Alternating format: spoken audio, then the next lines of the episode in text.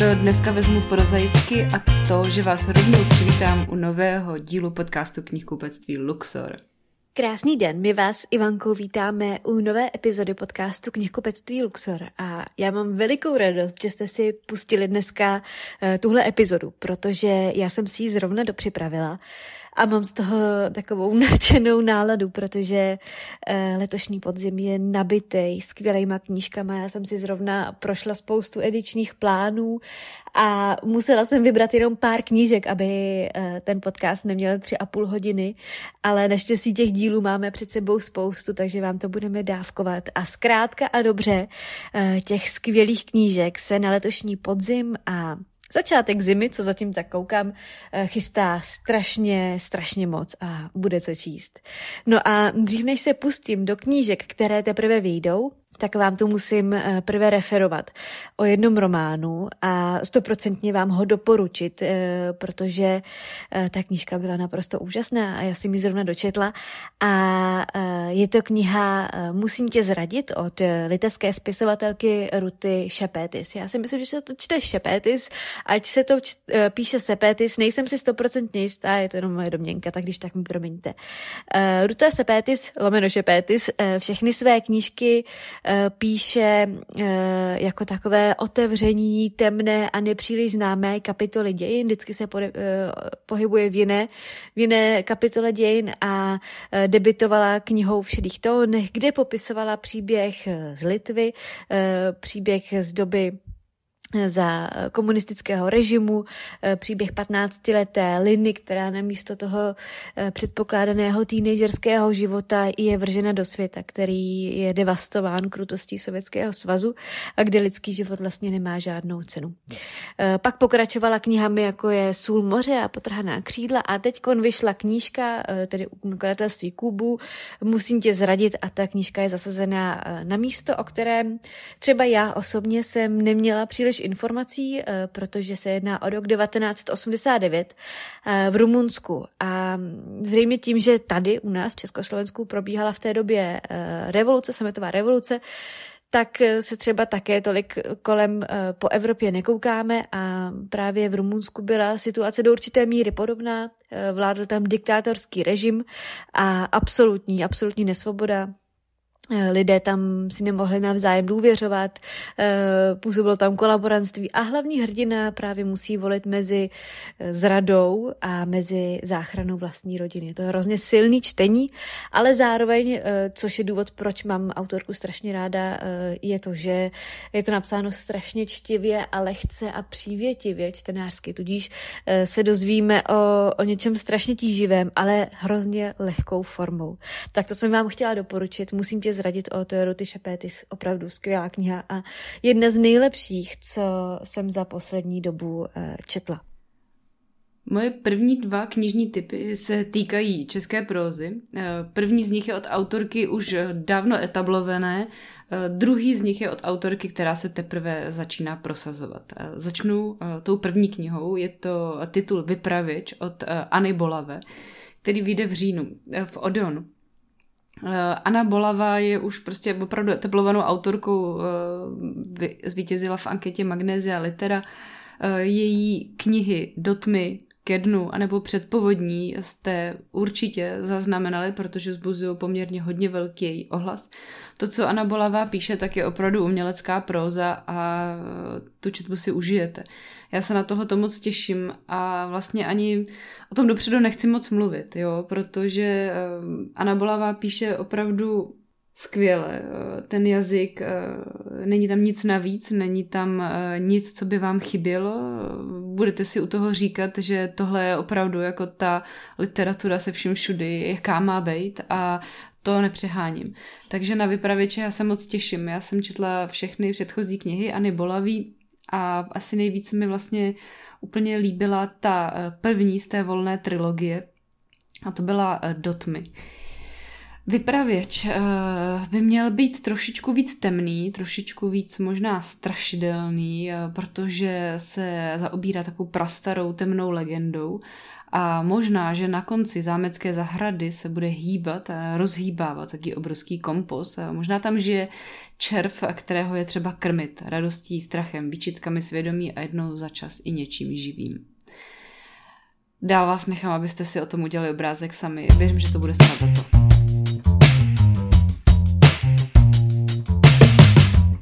A teď už k tomu, co vychází eh, v říjnu, eh, v říjnovém edičním plánu, a mám pocit, že tak jako obecně v říjnu, je za mě osobně numero uno kniha, eh, na kterou se těším a kterou očekávám. Román Lekce chemie od Bonnie Garmus. Já teda se přiznám, že už mám v ruce nějakou dobu reading copy a ta knížka je opravdu fantastická a čím se mě získala je, že je tady takový jako light feminismus, bych řekla, nic, nic tíživého, nic, co by mohlo vidět třeba někoho, kdo se ještě eh, s tématem feminismu eh, v literatuře nesetkal, tudíž rozhodně eh, bych byla hrozně nerada, kdyby vás třeba tohle téma od té knihy odradilo, rozhodně není čeho se bát. Hlavní hrdinkou je tu Elizabeth Zotová, což je neobyčejná žena. Nacházíme se tu na začátku 60. let v Americe a Elizabeth má takový výhradně mužský tým ve svém výzkumném ústavu a ten její výhradně mužský tým zastává takový nevědecký názor, na rovnoprávnost uh, mužů a žen až uh, na jednoho, až na výjimku uh, Calvina Evanse, což je takový osamělý genius, který je nominován na Nobelovu cenu a je takový taky záštiplný, a který se zamiluje e, ze všeho nejvíc do její mysli. E, je tam romantika, je tam feminismus, já si myslím, že to je krásně vyvážené, ne, že by tyhle ty dva pojmy byly e, proti sobě, ale čte se to fantasticky, je to chytrá knížka, čtivá a je tady s námi od 3. října, takže po ní mrkněte. V knihkupectví najdete velmi snadno, protože má strašně pěknou barevnou obálku. Skáču k další knize, která je docela jinačí a neméně zajímavá a to je knížka eh, Cestovní kancelář Jinosvěty. Je to první díl ze série, eh, který vychází u nakladatelství Pikola a já moc doufám, že se dočkáme i dalších dílů, i když jsem si docela jistá, že určitě jo. Mimochodem, hoďte si název knížky Cestovní kancelář Jinosvěty do YouTube, eh, protože vám vyjede naprosto přinádherný kouzelný trailer, který, pozor, je z české produkce z nakladatelství Pikola, eh, dokonce si tam zahráli lidé z nakladatelství, nikoli eh, není od původních eh, tvůrců a je to strašně povedný a strašně hezký. Um, teď řeknu něco, co já sama jako nemám úplně ráda, protože mám pocit, že se to vlastně jako používá, že se tím plítvá, že se to nepoužívá úplně adekvátně. Ale tady si myslím, že by to vlastně nebylo vůbec od věci. A to, že tahle ta knížka je sice primárně pro čtenářky a čtenáře od 10-11 let, ale bude se vám líbit, pokud jako máte rádi Harryho Pottera. A teď nemůžu věřit tomu, že to říkám, ale opravdu si myslím, že pokud máte rádi ten kouzelnický, magický svět, dětský fantazie a jste třeba už dospělí čtenáři, tak tuhle tu knížku zkuste protože ona právě takový to magično v sobě má. Není to jako Harry Potter, v žádném případě to není knížka jako Harry Potter, ale má takovej ten, takovej ten magický vibe a pokud jste čtenářem, který nemá problém přistoupit na to, že se cestuje skrze kufr do různých univerz a, a užijete si to, tak tady budete nadšení. Tak tuhle tu knížku zkuste. Už je venku. Další tip eh, na českou literaturu je kniha eh, Lucie Huškové Símka. Símka je zkrácenina pro Simonu a Simona je hlavní hrdinka téhleté knížky, jí 23 a její přátelé, kamarádi, rodina jí říkají Símka. Ona žije s mámou v domě po babičce. A jestli to všichni známe, no určitě jo, eh, je to nešťastná láska. Símka je zamilovaná ale úplně to nevychází tak, jak by si představovala. Anotace nám slibuje celkem nečekanou zápletku, opravdu neprozrazuje eh, to, co tam bude běžet, takže nebojte se jí přečíst, můžete tentokrát v klidu dočíst až do konce a nebát se, že tam bude něco prozrazeno. Tahle eh, ta knížka Símka eh, je autorčina prvotina, má krásnou obálku od Nikole Janíčkový Take, Take, Take a myslím si, že to bude poměrně fajn čtenářský zážitek. Já jsem na to zvědavá, moc ráda si přečtu knížku od uh, nových autorů a nových autorek, protože je to takový jako objevný a plný nadšení a očekávání. Takže símka. Další knížkou eh, je novinka od eh, jednoho mého velkého oblíbence, českého spisovatele, který teda žije, pokud vím, eh, v Anglii dlouhodobě. A je to knížka, která mě tedy primárně zaujala tím, že ji napsal právě můj oblíbený Jan Folný a také se stala vítěznou knihou literární ceny týdenníku Reflex, která se každý rok koná a je to román Hotel Royal a Myslím, že to bude super, protože uh, já jsem četla všechny dosavadní Janovy knihy, uh, nejraději mám od něho sbírku povídek Buzíčci, uh, což je možná pro někoho názvem trošku peprná kniha, ale je to jedna z knih, kterou já čtu opakovaně, pravidelně, často miluju ji, opravdu mě strašně baví, strašně těší a moc vám ji doporučuji. Popravdě nevím, jestli ji vlastně seženete ještě v knihkupectvích, protože už vyšla poměrně dávno, bude to tak minimálně 10 let ale možná v knihovně nebo jako e-knihu ji najdete, nebo si zkuste třeba od někoho mm, koupit z druhé ruky. Opravdu buzičci je, je něco, co mě opravdu těší eh, na duši. A možná je to jedna z knih, kterou čtu úplně nejčastěji, ale teď už k hotelu Royal, eh, je to opět knížka povídek, čert, eh, mini situací z prostředí luxusního londýnského hotelu a mm, podobně jako pokoje v hotelu jsou různě velké, tak i ty příběhy jsou různě velké a různě naladěné. A v každém z těch pokojů se můžete cítit jinak, tak stejně tak se budete cítit jinak v každé z těch čert a skic a povídek. A ty povídky jsou eh, velmi různé, protože některé jsou zábavné, některé jsou podivné, některé jsou trochu úzkostné, některé jsou veselé a v některých je třeba trocha násilí. Um, tak to ostatně je i v životě.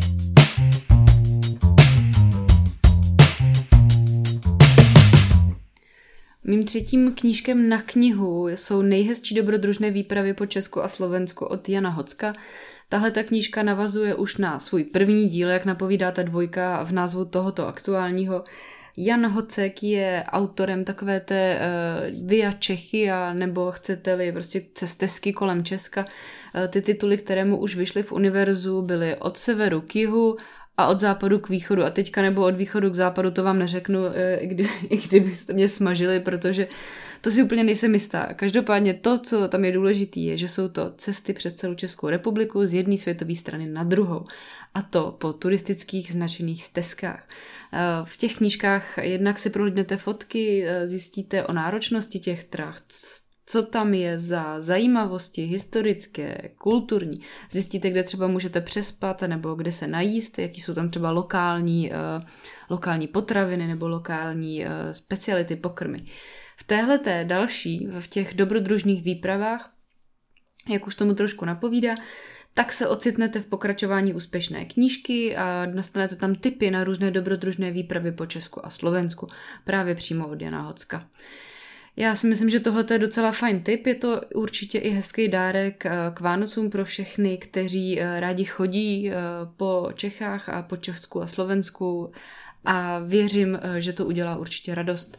Možná by se to mohlo hodit, pokud eh, si budeme muset nebo pokud si plánujete trošku si přitáhnout opasky, eh, tak cestování po Česku a Slovensku by možno mohlo být aspoň takovým jakoby fajn zpříjemněním si tohohle toho trendu.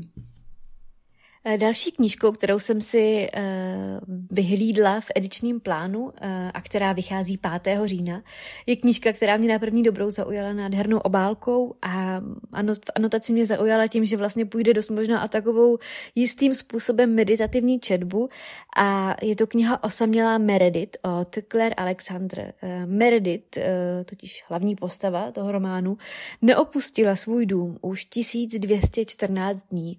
Uh, trvá však na tom, že není osamělá, protože má svého kocoura Freda a její kamarádka Sadie ji navštěvuje kdykoliv může a navíc je tu i online podpůrná skupina Nejste sami a Meredith si čas krátí skládačkami eh, nebo vařením svých oblíbených jídel a společností nahrazuje eh, milovaná Emily Dickens. Mám pro Meredith velký potěš, eh, pochopení a internet a poslíček stezka a zrádný vzpomínky. Jenomže pak se, pak se to všechno změní. Nejprve do jejího života vtrhnou noví přátelé Tom a Celest a potom odcizená sestra, s níž už léta nemluvila a její domov tak přestane být tím jejím bezpečným útočištěm, který už 1214 dní neopustila a ať se to děje nebo ne, tak svět přijde Meredith ke dveřím a na tuhle knížku se moc těším. Určitě na ní mrkněte, jak jsem říkala, vychází 5. října.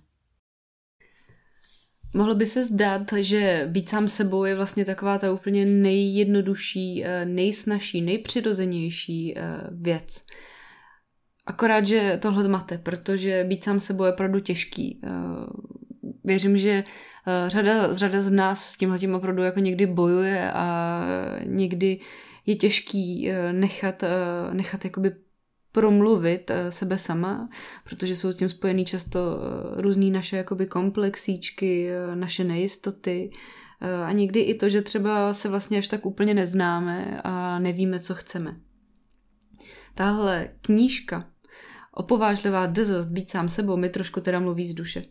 Je od Jana Menděla, který je známý svým bestsellerem Uprdelismus a píše o tom, že vlastně být sám sebou je opravdu těžký. Opravdu eh, to znamená, že my musíme nejdřív tak nějak jakoby odstranit spoustu jako nánosů, eh, spoustu vrstev, který na sobě máme, eh, ať už takový požadavky společnosti, vzorce chování, který se třeba neseme z rodiny nebo ze školy.